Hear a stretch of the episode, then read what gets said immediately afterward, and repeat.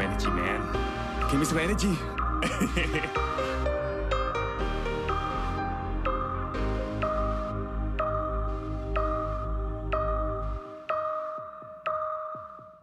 All right, all right, all right. Welcome to the I Am Christopher podcast, the podcast for relentless dreamers.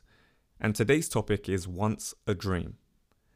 The other day, I was reading a book by Tony Robbins, and the following question came up What's in your life today that was once a dream?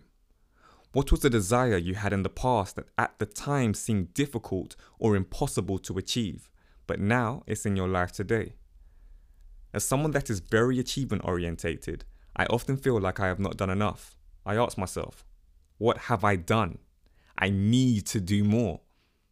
Particularly, I state this in terms of my career, but it goes for every aspect of my life, including my marriage, my parenting, my relationships with family and friends, my health, giving back, etc., etc., etc.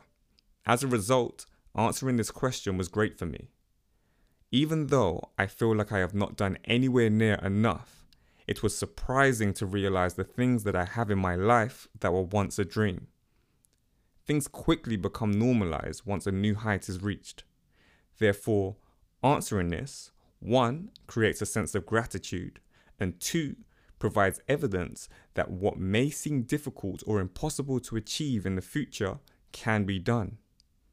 I would still like to have achieved everything yesterday, but great things take time.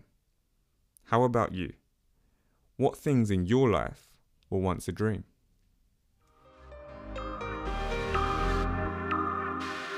Give me some energy, man. Give me some energy.